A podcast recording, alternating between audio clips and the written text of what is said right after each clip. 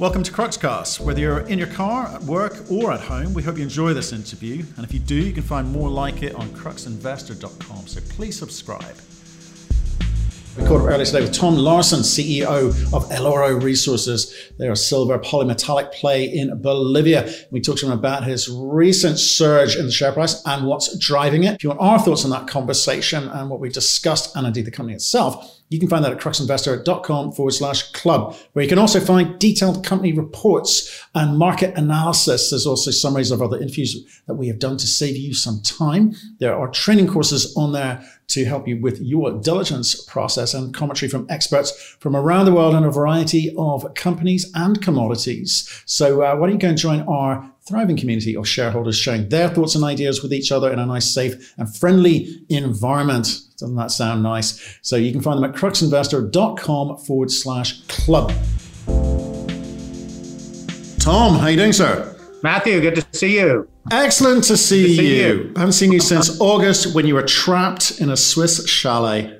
Well, I I wish we were still in in Switzerland. We're we're back here in in Toronto, which is nice. It's fine, um, but just a lot of act, not a lot of uh, physical activity other than just walking up and down Lakeshore Road here. Um, but anyway, no complaints. Uh, feeling healthy, feeling good. Fantastic. You're looking good. You're looking at a bit of a suntan going on there. What's happening? Where have you been? Oh, it's the Arctic Sun. It's the Arctic Sun. That's all. I haven't been anywhere. There's a thing called the Arctic Sun, right? Okay. Well, might be the blood, might be the blood pressure from uh, all this activity over the last uh, couple of months. So, well, that's why we wanted to speak to you. That's why we've reached out. Thank you for picking up the phone. I appreciate it. Uh, your share price has gone sure. nuts. Uh, we we're yeah. gonna discover why in a second. Um, but tell you what, just for people new to the your story, why don't you just give them a quick one minute, high level uh, view of what it is that you guys are, uh, and then we'll pick it up and get into the detail. Sure. Again, we're, uh, Resources. We're uh, an emerging publicly traded uh, mineral company, primarily focused in Bolivia, southern Bolivia, in the Department of Potosí. We have a flagship project called Iska Iska. It's a silver polymetallic project. Uh, we started our maiden drilling campaign in September and basically trying to outline uh, a major ton- tonnage system.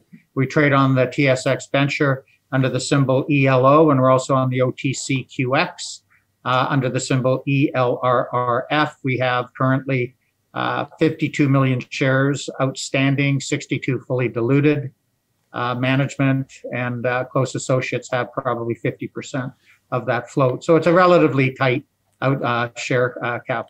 Share cap. It's very tight, very tight indeed. Well, like I'm. I, I'm going to go over the new ground rather than old grounds because I'm going to refer people to our previous conversation where we talk about business plan, strategy, the team's track record, not insignificant track record. Um, so I'll put the link below, click on that and do listen to Tom talk about that. Today, though, I want to focus on uh, a couple of things. So um, which is obviously what's going on at Iska. But can, can, I just one? I'm going to hark back to the previous conversation for one topic only, and that is with regards to uh, La Victoria. Um, has EHR EHR done what they said they would do? Did they spend the money up until the end of 2020? Well, base, no, they have spent money. Um, uh, EH, EHR Resources, an Australian uh, publicly traded company uh, on the ASX at least, they've actually name changed recently uh, to a, a, their name is now Burgundy Diamond Mines Limited, BDG, uh, BDM, sorry. However, uh, they, you know, they are their their pursuit now is primarily, you know, diamonds in northern Canada, but they're still very, very interested on the project, the La Victoria project. Uh, again, we did have some uh, setbacks with the local community from the standpoint of allowing us to drill our favorite area called San Marquito. Uh, so we've been working for the last year and a half on getting that rectified, and I believe we're now there. Uh, officially, I would say in a couple of weeks, two, three weeks, we should have it signed off, the, the land rental agreement. Then the Australians, uh, they must spend 1.4 million to move to their 25% interest and by all accounts, it seems that they they really want to move forward on that. So we're very, you know, La Victoria is very much alive.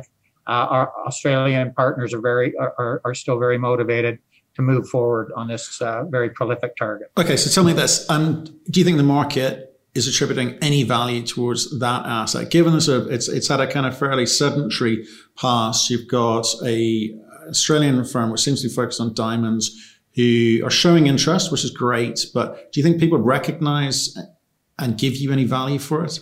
I don't. At, this stage, I think it's minimal value. I, even though it's a great address and we have, uh, you know, world class neighbors uh, within a 50 kilometer radius. Um, you know, you're dealing with the likes of Pan American Silver with their La Arena project and Laguna Norte Barrick's project. Uh, however, until we actually start drilling and show the market what we believe could be there, uh, it's you know it's it's been somewhat long-winded waiting for that over the last couple of years. So I think no, to answer your question, I think uh, might be five ten percent of the value. Right. Okay. we're dealing with. So, the, so the bulk of the 240 million market cap firmly focused on Bolivia, as should we. So let's talk about Iska Iska. Um, recent news: you've raised 6.3 million bucks. Why did you feel you needed to do that? Well, we we started off on our the initial maiden drilling campaign, as we stated uh, back in August, uh, in the underground of Huayra Kasa, the northern part of the nine square kilometer property. It's basically a rim within the, a volcano system, um, and we started off uh, with some radial uh, drilling underground, but we ended up encountering a what they call a breccia pipe to the east and we call that the Huayra Kasa breccia pipe. So we started immediately focusing more on that structure and started realizing we needed a second drill, a surface drill to do some uh, definition drilling. And we realized that the pace of drilling was, we were getting great uh, production rates of anywhere 800 to 100 meters a day uh, with one crew, double shift.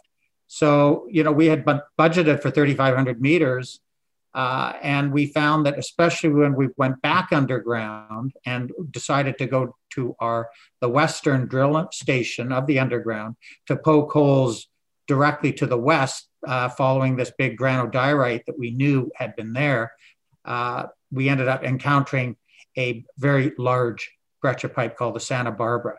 And so obviously we wouldn't we didn't want to stop drilling. And by November, you know, we were well past our 3,500 meters and it was time like to keep things going. Obviously I, you know i decided with the with uh, the board of directors that we had to uh, make you know c- continue make a you know do a raise which we completed in december. Uh, well actually first few days in january. Uh, we had haywood securities and a firm called echelon echelon partners. Uh, they basically they did a bought deal initially for i think it was around three and a half million three million and it moved up to around 6.3 at the end um, there was a the good thing about this was that it was a prospectus offering, so major due diligence uh, that, that, that, you know that, that, that they went through, and this is one of the things about Bolivia being a high risk jurisdiction from from a lot of people's uh, point of view. I don't agree so much with that after experiencing. We're having, you know, we've got great cooperation down there, but anyway, um, the contracts, the agreements with our privately owned partner, owner, the Villegas family. Uh, you know, this was all highly scrutinized, uh, looked after. And uh, so, you know, we're from a from a business standpoint, from a corporate standpoint in Bolivia, we obtained two top lawyer firms, legal firms, to to make sure that you know everything's moving in a proper fashion, and uh, certainly is. Fantastic. One thing you said to me there, though, was you know you've discovered a second breccia pipe. These aren't common down there, are they? No, in fact, again to the to your audience, I am not a geologist, but I'll tell you, I, I probably I get a lesson every day from Dr. William Pearson, who's our chief technical advisor. Uh, he will be going on as executive VP of exploration. Uh, very smart man. He's been around for uh, involved in geoscience and uh, uh, different projects for over 40 years. He founded the Jacobina deposit, on, which is now a, a flagship property owned by Yamana Gold in Brazil.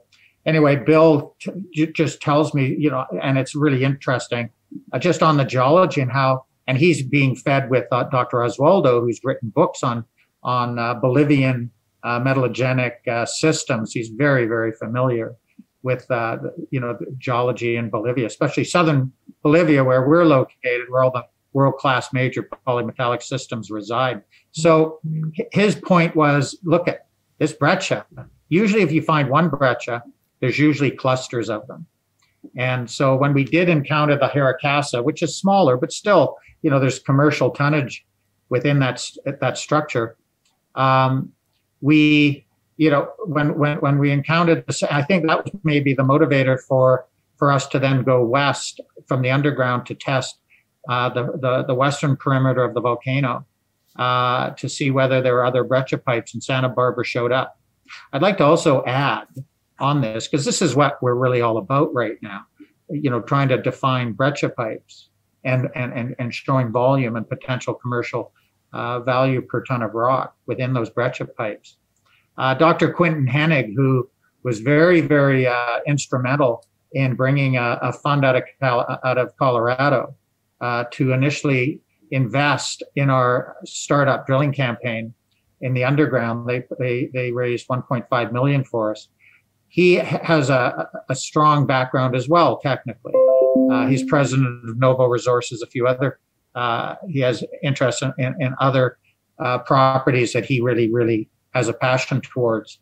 Um, and he w- was very familiar with the Penasquitos uh, breccia pipe in Mexico, which is mainly, you know, it's a big silver. It's owned by Newmont today, and you know he used to work with Newmont, so he has a lot of background as well when it comes to these breccia pipes. So with, between the three of them, Bill, uh, Osvaldo, and Quinton, who I call them, you know, our dream team, technically, uh, you know, we've got some good eyes on these pipes and and and how to how to move forward with them. Absolutely. So, and people do get excited when they when you talk about breccia pipes, usually because there's a kind of polymetallic component. So, I mean, when we first spoke, it was gold, silver base you're now a silver polymetallic company. Is that reaction to what you're seeing coming out of the ground, or is that a reaction to this fervor in the market, which it started beyond the last two weeks of, of kind of crazy silver talk, but um, it started towards the end of last year. So, what's driving the, yeah. the change of? No, that's that's a great question um, because obviously in this marketplace, you probably get more leverage being a silver play than you would a gold play, only because there's fewer silver plays out there. But our our deposit is a polymetallic. It's a silver. We, we call it a silver polymetallic. There are multiple metals in it, and I would say that you know roughly the average from what we've seen to date, 25% of that metal value would come would be derived from silver. So you know, we're coming in 25, 30 grams of silver. I mean, from the first few holes. But I mean, remember, these are big, big structures. So the jury's out as to what the overall grade will be uh, with from the varying um, uh, metals. One thing that's very interesting, though, is uh, when we first started drilling, like at Huayra Kasa, there was no tin credits. But we are starting to notice tin.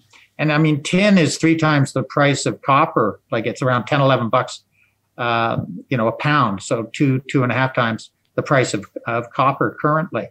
Uh, so you know, you bring in more and more tin, and we find that what we're finding is as you get deeper into these pipes, they get closer to that feeder, that you know that that porphyry intrusive, that magma that came up, and um, you know that's where you can see some lots of massive sulfides, and this is where grades you know could could increase in value uh, and maintaining that potential tonnage uh, increasing that potential tonnage. So it's interesting to see what tin, this could be a tin porphyry uh, type of complex that we're dealing with. So it'll be interesting to see if we're, you know, we are getting a lot of tin out of this thing over over time. Interesting, very interesting, especially with the way the tin, tin seems to be moving at the moment. Um, obviously, people associate breccia and uh, massive sulfides with scale you're concentrating right now with your money on what? Just under, understanding the polymetallic structure.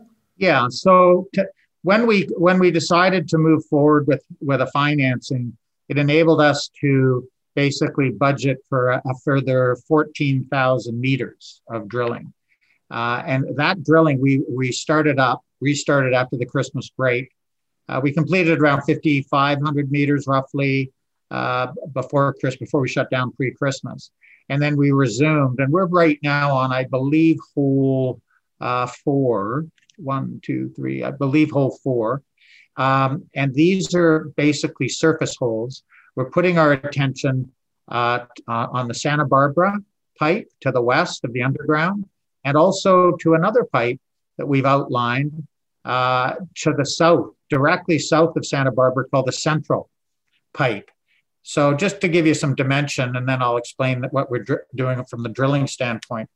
Uh, right now, we believe that Santa Barbara is around the, the circumference is around, I mean, basically uh, di- diameter wise, it's about 400 meters across, but there's a mineralized envelope in, in dacite, volcanic, uh, with, with it, which is a, a, further 100 meters around the rim uh, of this pipe.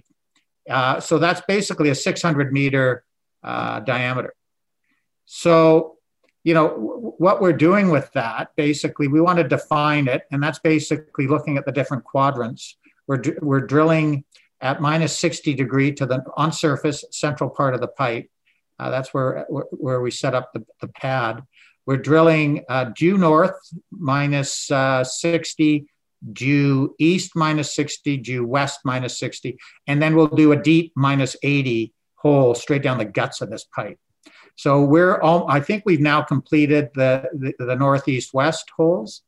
Um, and now we're about to engage on the, the deep hole. That's basically definition drilling. And as, as Bill, Dr. Pearson sort of says, I mean, and it's still early, but he says, you know, this is turning into more of a sampling project than trying to wildcat and find tonnage because you're defined, you're defining something within a structure, within a volcanic structure. Well, these pipes, the walls of them are dacite volcanics that were created from pressures that came up, uh, gas and water combinations that created explosions. So um, the the next step will be once we've completed uh, that drilling, we will then we're in the process of of uh, setting up two uh, drill pads on site at the central pipe. And that's because of the size of it. It's elongated to about 700 meters south north on surface with around a 400 meter diameter. So these things are massive uh, structures. So that's why we need two central pipes, or sorry, two platforms, north platform, south platform. We will then do a minus 60 degree hole and a deep hole from the north and a minus 60 degree hole and a deep hole from the south platform. That should complete this 13, 14,000 meters of drilling that we have started off with as of January. And then what?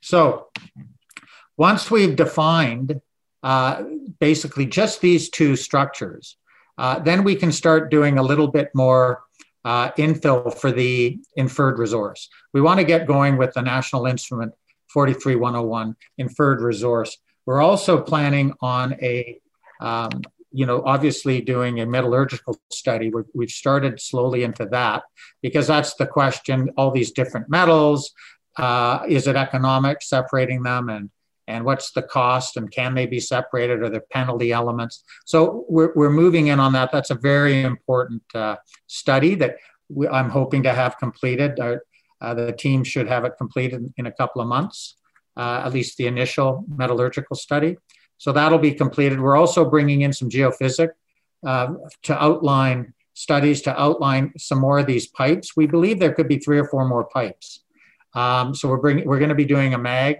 sorry, a gravity and an IP. It's just that should the the IP should start up in about a couple of weeks' time. We're just, you know, it's just logistics, you know, with COVID and with you know some of the border issues, uh, but we're getting it done. Yeah, I mean, really, I'd like the phrases that you, that uh, you use there. It's, it's a sampling exercise, and in many ways it is because there's such tight and, but massive structures. Um, but 14,000 meters gets you so far. You're to, are you going to need to raise more capital if you're going to try and find more of these breccia pipes? As I say, they do appear in clusters. Yes, uh, absolutely. Unless, you know, I mean, we do have an FTP site. I mean, we're going to look at all, you know, obviously all optionality, but I think, you know, you really want to build the value here um, you know, in the event that you engage with a, a larger uh, company down the road, uh, that's fine. But you really want to do the work now and and and prove up what you potentially have.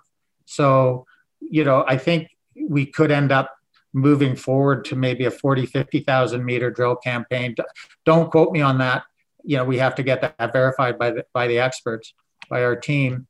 Um, but that would probably, what would that give us? Would it give us a PEA plus a, you know, some indicated, like the inferred, when you go inferred these days, they're pretty strict on the f- fact that an inferred resource should show that it potentially 80% is economic or you know you're close to being economic like so i mean i think this will we will have to answer your question yeah we will raise more money to complete at least a 40,000 meter campaign over the next six, seven months, eight months, sort of thing. Right. So I'm getting to where I want to get to because you said to me last time, we're not mind builders. Okay. We have a very clear strategy, which we've uh, utilized before. So I'm just trying to understand the picture you're trying to paint for potential strategic partners who come in. So is it a case of let's focus on these couple, but we know at some point further down the line we may or our partners may go hunting for more of these breccia pipes because we've given them some degree of certainty around the the, the, the, the type of polymetallic structures that are, are, are here.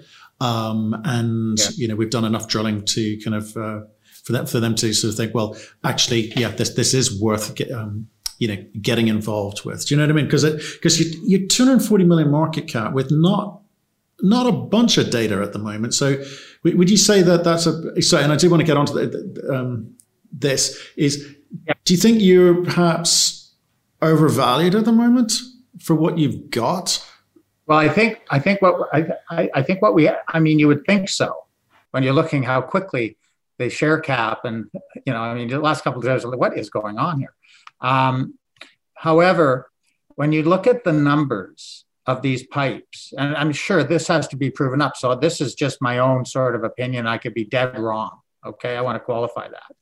But if you look at the, you know, the structures, I mean, it's not hard to see, uh, you know, Eloro being able to outline anywhere from three to 500 million tons just from these two uh, breccia pipes, because obviously these are basically plunging into that feeder. So where's that feeder? And how much how much tonnage based on you know our definition drilling? That's the point of our definition drilling, trying to show uh, in a future study that this is why we surmise X amount of tonnage, uh, um, bulk tonnage. So uh, I look at it this way. I take a look at you know a major major uh, mine operation within our 200 kilometer uh, radiant being uh, San Cristobal, owned by Sumitomo. Uh, they were deemed as one of the third, fourth largest silver uh, byproduct. Uh, I mean, there was silver, tin, sorry, silver, lead, zinc were the three main uh, credits that they were mining. Just the, the, the zinc and the lead alone covers the overall cost of the operation per ton. A, a ton of to operate there, it works out to around $50 US a ton to operate. So let's assume now I'm sure it would be a billion, billion and a half capex to get into that type of that type of uh, uh, operation. But let's assume that uh, the numbers are similar, the cost numbers are similar to our situation. So if we can show 100, 120 grams of silver equivalent uh, today's prices per ton of rock, and if we can show three to 500 million tons outlined just on these two pipes, you figure out the numbers, and um, I mean, I don't want to say, but you, it's easy to figure them out. And how many shares you have outstanding today, being even fully diluted, 62 million. Um, so no, I don't think we're undervalued in in the event that we can prove up this tonnage with some commercial. And even if you take out 60% of that rock as non-commercial, these these these structures carry a lot more than three, 500 million tons potentially. So there's it's interesting. Let's put it that way. It's it's it's interesting because in the context of the market at the moment, is there's a little bit of you know frothiness um, to it with regards to the, the topic of silver, right? So you know, I think a lot of companies. I've spoken to a couple of silver CEOs today, and you know they do think there's a kind of synthetic nature to what, what's going on this, off the back of the GameStop type stuff, um, and that things will settle down rel- relatively quickly, and you know where you are. and therefore, it's going to come back to. I think the point you've just made is fundamentals. You know, really matter. The the kind of um, promotional um, you know fervor in the marketplace is, is, is not real per se. So with with what you're saying to me is we've got our two branches. We're going to focus on those. We've got some money to continue to do some drilling, but at some point we recognize we're going to need to drill more to do more of. Well, I think it's the sam the sampling yeah, exercise that you're going through. That's right, Matthew. Yeah. Okay. Well, like, um, yeah.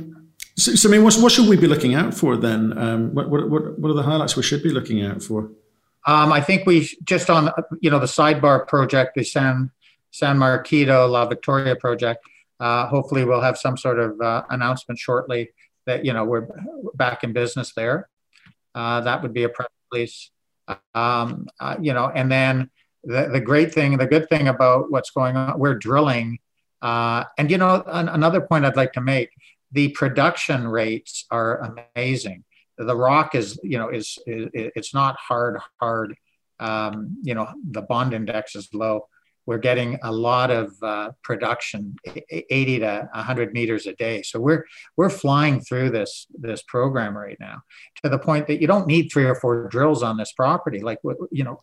So you need i mean we're, we're thinking you know obviously getting a second or third for other of these down the road but right now, to get the information, one drill seems to be working out very, very well. Uh, you'll be seeing press releases every two to three weeks um, on the drill results of these holes that are going to continue on until the 14,000 meters uh, is basically completed in these two breccia pipes. So there'll be quite a bit of news coming out. Well, two to three weeks, you know, press release per se over the coming two three months. Brilliant. Well, I, I look forward to hearing from you because. Uh, you know, you've done a cracking, cracking job there. You, how, well, tell me this: given that breccias are not that common in Bolivia, how much, how much of this was luck, and how much was design? Well, you know, and I wish you know if I, if I had Dr. Pearson or Quinton Hennigh, they could explain this very simply. And it, you know, what I'm told is that the system, what we have, is preserved. In other words, you know, the glaciation didn't knock the hell out of the top of this thing, where that has happened in a lot of other areas. There probably were breccia pipes in a lot of these deposits, but much maybe they were weathered out, weathered off. Uh, and that this is one of the interesting things that in our spot, our area at Iska Iska, uh, you know, 40 kilometers north of Tupiza, this is why Oswaldo has just not seen this. Maybe there wasn't so much glaciation in this particular area. I mean, that's as far, you know, that's the best I can give you. okay. I, I, think a lot of it's down to luck sometimes. You don't know what's under there, do you? Um, well, oh, like, yeah, absolutely. You, have been around the block, you know. Um, well, like Tom, appreciate you coming on. Uh, great to hear from you. You look, you look well, and you've had a great couple of couple of weeks as well. That doesn't uh, that doesn't hinder things, Matthew, does it? No, Matthew, it's always a pleasure seeing you, and looking forward to updating you uh, in the next uh, month, couple of months. Take care. Thank you for listening. If you've enjoyed the interview, why not subscribe to Cruxcast or our website, cruxinvestor.com, and of course our YouTube channel, Crux Investor. Plus, you can catch us most days on Twitter and LinkedIn. We really love getting your feedback, so please keep it coming, and we'll speak to you again soon.